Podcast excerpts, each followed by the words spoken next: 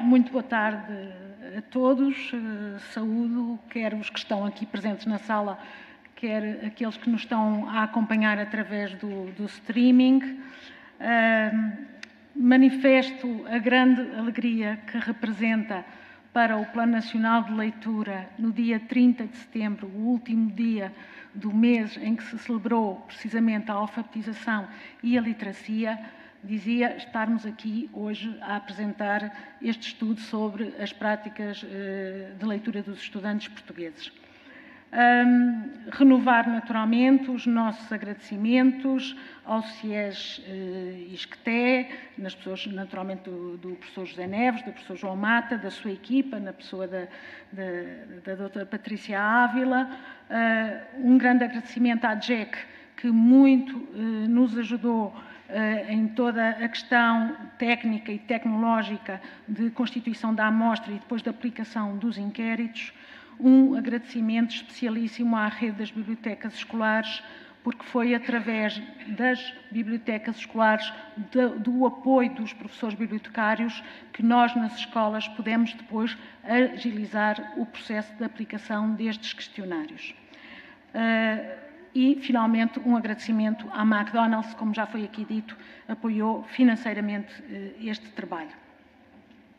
E começaria por destacar a importância enorme deste estudo para o Plano Nacional de Leitura.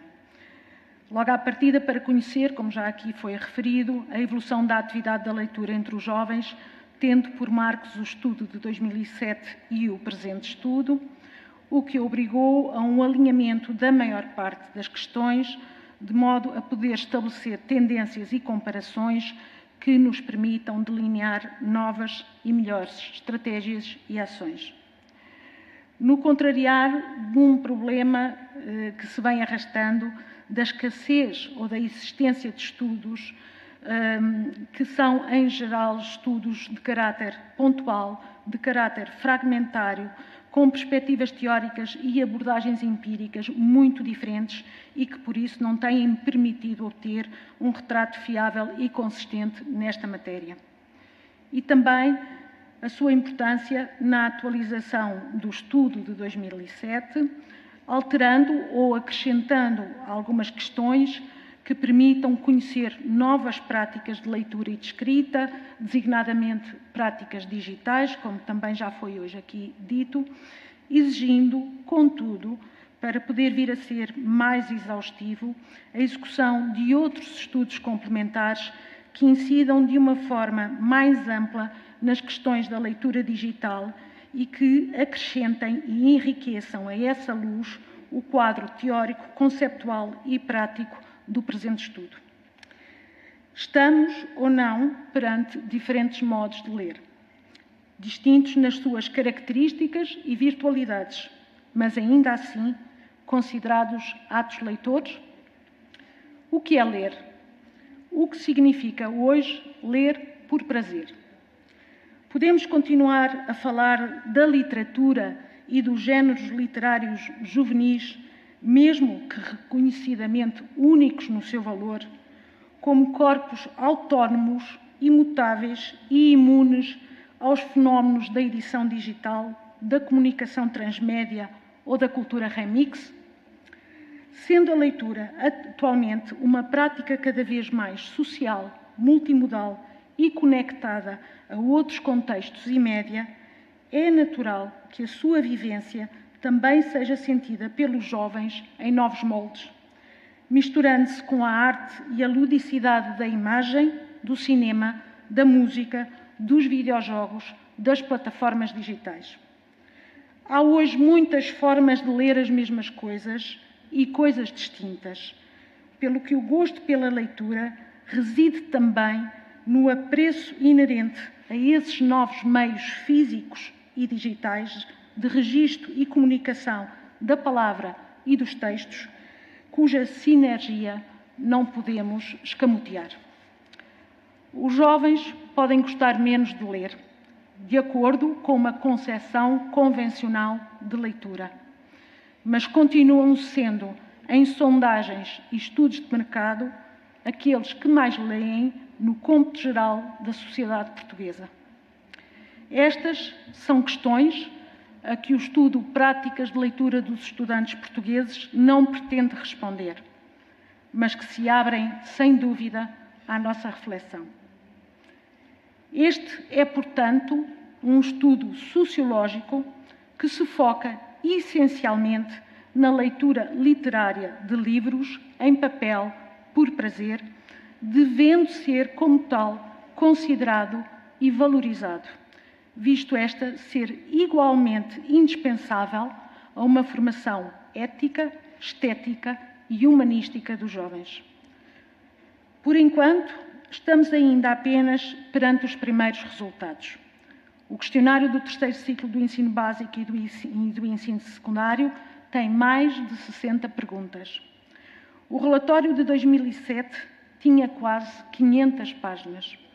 Estamos, portanto, perante uma primeira bateria de resultados ilustrativos de algumas questões importantes, mas que ainda excluem nesta fase algumas outras que nos irão dar certamente mais informação do contexto individual da casa familiar e que nos fornecerão não só informação sobre a relação dos jovens com a leitura, mas também sobre outras dimensões que com ela se cruzam, como já vimos aqui, como as atividades da escrita, a experiência escolar, as atividades culturais e outras.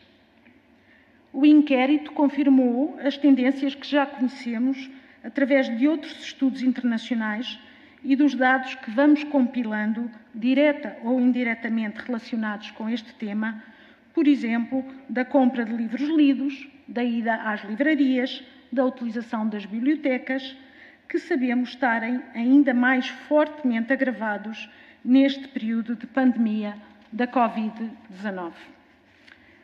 No PISA de 2009 e 2018, estas tendências já eram denunciadas. E cito: em 2009 e em 2018, a proporção de alunos portugueses de 15 anos que gosta de falar de livros com outras pessoas foi superior à observada para a média da OCDE. Contudo, a percentagem de jovens portugueses que mantêm esse gosto diminuiu 11 pontos percentuais em 2018. A percentagem de alunos portugueses que só lê se for obrigado e que considera a leitura uma perda de tempo aumentou em 2018 9 e 3 pontos percentuais, respectivamente, seguindo a mesma tendência da OCDE. A leitura como passatempo preferido evidencia um decréscimo de 4 pontos percentuais entre os dois ciclos, embora neste caso a média da OCDE tenha aumentado ligeiramente. Este é, portanto, um fenómeno global.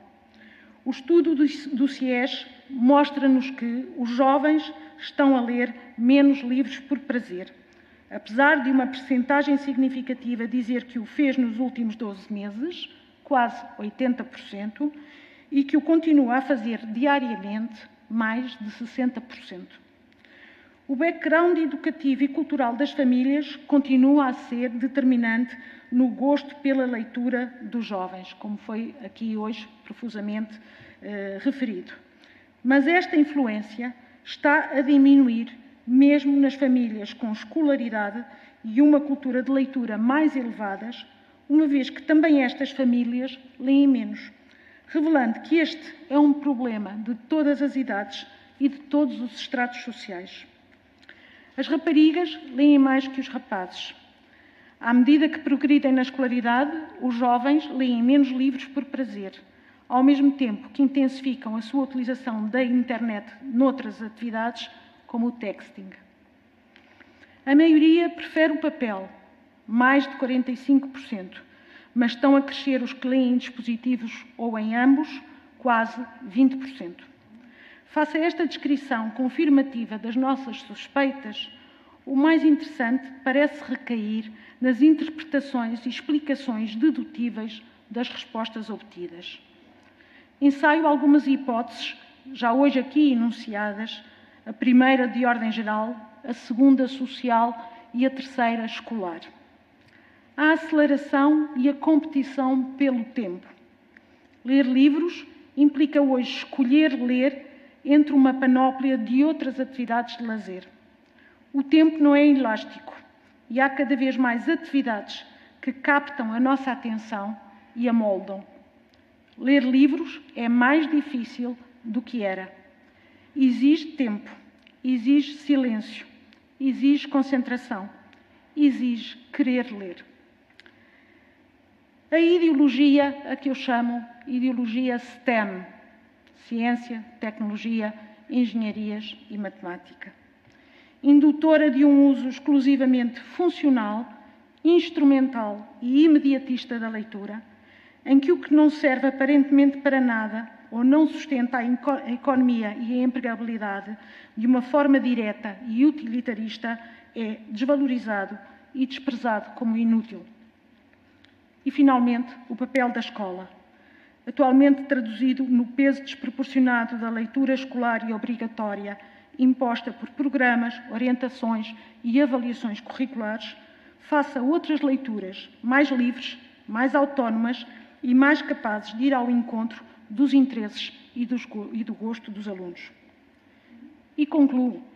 Apesar de ainda haver um longo caminho a percorrer, nomeadamente no que respeita aos adultos e às famílias, longe vai o tempo, anterior ao 25 de Abril, em que 25% da população não sabia ler nem escrever. Com a democratização, passou a haver mais pessoas escolarizadas e, felizmente, mais pessoas a ler. As tecnologias e, mais recentemente, os telemóveis são, pelo seu efeito nivelador, um dos fatores dessa democratização e o grande fator de sedução nas novas formas de ler, numa lógica que queremos necessariamente, o mais possível, cumulativa e de complementaridade. Como diz o nosso mote no PNL, ler tudo, ler sempre, ler em qualquer lugar. Obrigada.